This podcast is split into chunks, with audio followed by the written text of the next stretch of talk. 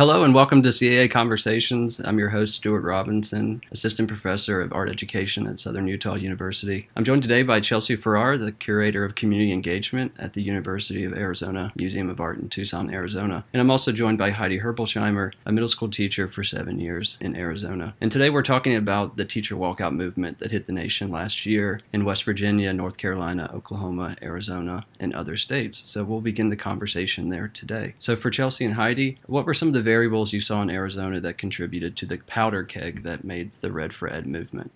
Well, I'll, I'll jump in just from my experience teaching from the time period of when the cuts originally occurred in, in, across the country and specifically in Arizona. So in 2008, when the economy, you know, kind of took a, a nosedive, education was one of the things that really took a serious cut in Arizona. Several states actually invested in education as a bet, and that paid off. In other states like Arizona, redder states, there was huge, huge windfalls that were taken away from the funding. And through over the years from 2008 up until you know modern day, those those funds have never been returned. And on top of that, there's been corporate tax cuts that have been added into our economic system in Arizona that has gradually taken more and more out. What I experienced leading up to it was teachers had been asking for a small return, a small return to not just their just their own individual budgets, but to their classrooms. And in Heidi, correct me, was it 2016 or 2017 that the governor approved a one percent raise, and I think many just kind of saw that as a um, as an insult. And how Heidi, what did it look like for you as a classroom teacher? Right. Well, Chelsea definitely definitely has more experience in the classroom, like around the time it was happening, and I kind of jumped in in the middle. So I was kind of getting caught up to what was going on and why are we not making money? Why are we in the bottom of being paid as teachers? Why is this happening? There was a proposition that the state actually voted in several years ago but then the government didn't pay that money to education, even though it was already voted in. So then the government was sued, and then instead of giving all the money back, they had this other proposition that they decided as sort of a, a peace offering to why they didn't give us the money. So then that was voted in, and that made it messier, and we didn't really get raises still, and the money was coming from odd places. Nobody was getting money. Nobody, there, you know, we get Prop 301 money, but we have to go to certain meetings things to get them funding. It's not even just incorporated automatically into our salary. So much of our budget comes from the state government. They have to budget it in. And a lot of states don't have that same situation where a lot of money is coming from other more localized places. Like the unions are able to localize it to a district rather than an entire state. Okay, so flash forward to 2018, all these different variables sort of come to a bottleneck and teachers decide to walk out. And I know both of you participated in the Red for Ed movement. So can you explain the movement a little bit and then also give us some description of what it felt like on the ground?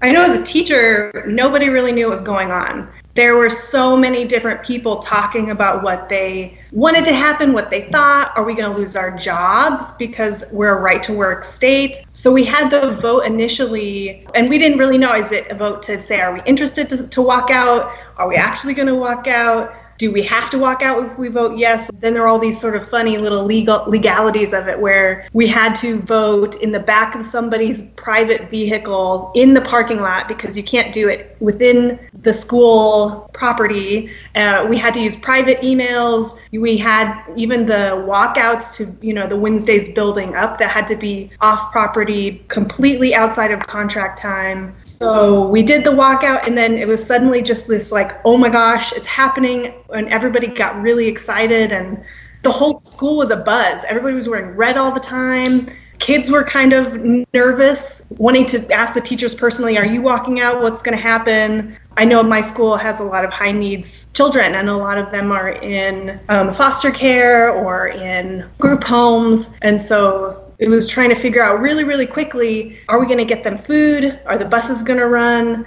Where are they going to go? What are possibilities for them to spend their day. Different churches were offering different activities, all day activities, and different groups. So just trying to get as much word out as quickly as possible about what is going on to really kind of narrow it down for everybody kids, parents, teachers, staff, admin to really kind of define what that walkout was going to look like.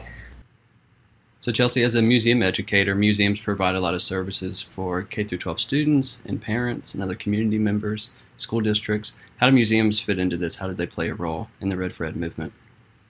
So I put out a call to our, our, Tucson collective of museums to see if museums could open up their doors to parents, educators, and kids and be free of charge on these days of the walkout. Um, and that got picked up by the Arizona museum chapters and calls started being put out to lots and lots of different museums. It wasn't so much, you know, it was kind of a hedging our political bets and trying to market it as a call for support our wider Arizona community in this time of need where we had parents who had to stay home. I was one of those who had to stay home and, and um, watch my kids what better place for them to continue to be engaged to think critically than inside museums, whether that's a children's museum or science museum or an art museum. And then as a parent, I was working behind the scenes also to, as Heidi said, to rally support for parents. We were worried about that tipping point that if all of a sudden you see parents posting on social media of like, why are the schools closed? I'm tired of staying home, then you were going to start to see that political movement um, shift away and against educators. And we were really concerned about that. So we worked with um, a lot of parents at our school to educate them on what was the historic funding model, how do we get to where we are, why are teachers upset,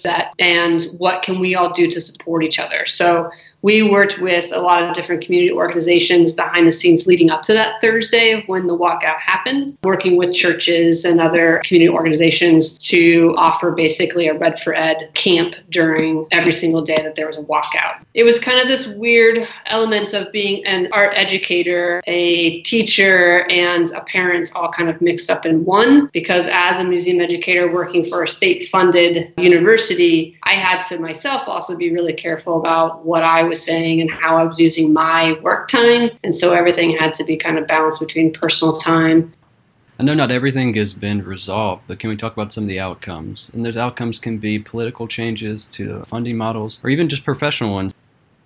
They estimated around 50 to 70,000 people that first Thursday up in Phoenix at the Capitol for that first rally. Seeing everyone so happy and joyful and excited about it was really, really empowering in that this is such a positive thing. It's for our future. It's for everyone in the state of Arizona is going to benefit from a good edu- quality education. And then the second time they they had everybody come back up that next Monday and that day was really exciting as well because it was get everybody who can into these buildings to talk to the senators, to talk to the House representatives, to talk to anyone and everyone who will talk to them. I think it was very difficult for people to talk to if they were in a district with Republican representatives, but a lot of the Democrats were difficult to track down just because they were in the crowd, which was really, really exciting because then if you knew what they looked like, you could you know beeline to him if you saw him in this mass of, you know thousands of people the movements that started this were trying to back the House and the representative and the governor in a corner because it was time for budget. The budget had to be done right before summer break, before they could go on summer break knowing that we're not going to get everything we're asking for, all those points that were asked for, then it became a push to get a proposition on the ballot to get funding for all of these people in the schools that don't have a teaching certificate but are support, right? The nurses, the psychologists, the counselors, special ed paraprofessionals, all of these people that don't have a teaching certificate don't get any of this money that we did get a we did get a raise, but it doesn't go to anybody without a teaching certificate that has a classroom roster of their own. So there's so much movement happening, and I think next year is going to be really exciting. And Chelsea, what do you think? Any outcomes that you would like to highlight? Well, one of the negative outcomes, unfortunately, is the misinformation that's out there in the state and in the nation. Governor Ducey spent about one or two million dollars on just an advertising campaign to try and kind of market himself as the education governor. And a lot of that comes from his response to the Red for Ed movements of saying that he gave teachers a 10, 10% increase. Some of that actually includes the 1% that he gave before. So I think, you know, it's kind of interesting math and then it's an unfunded. You know, every every year the legislature has to vote in and approve that stepped increase. Um, so it's not a it's not a guarantee. Every year the legislature could change.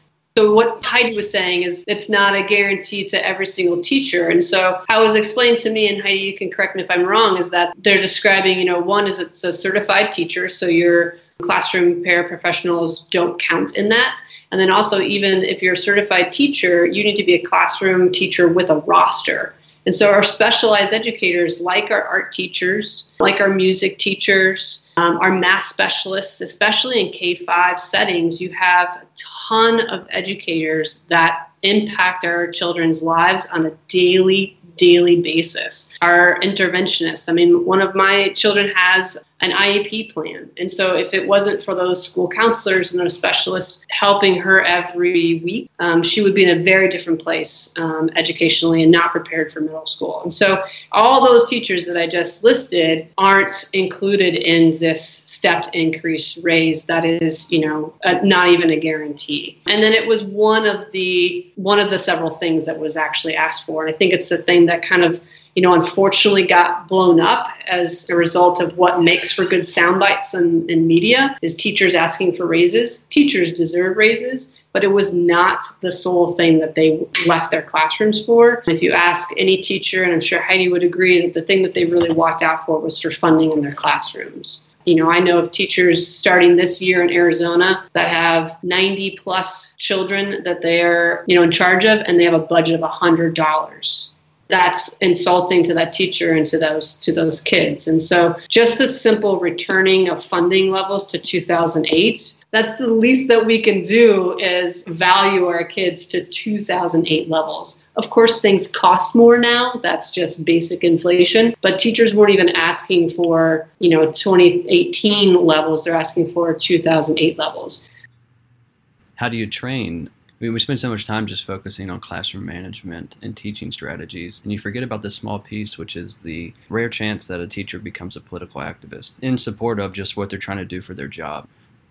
I was teaching a course in the College of Education when this happened, and it was uh, for early childhood educators, the certification course. And so a lot of them were they were on in their sites, and then some of their sites were closed. And so the College of Education, I thought, did a really nice job, and they had kind of a community forum where all those students who normally would have been in class at that time came to campus and they met for about two or three hours and they invited parent reps, union reps, teacher advocates, that was a really great experience for me. I learned a lot um, going there. And the students, you know, were, were support in the sense of we understand that you are just students, but you are starting to enter this professional landscape where this is more and more likely a possibility. And so as you enter that setting, we want you to be informed so that you make the right decision for yourself. It might be walking out, it might not be walking out.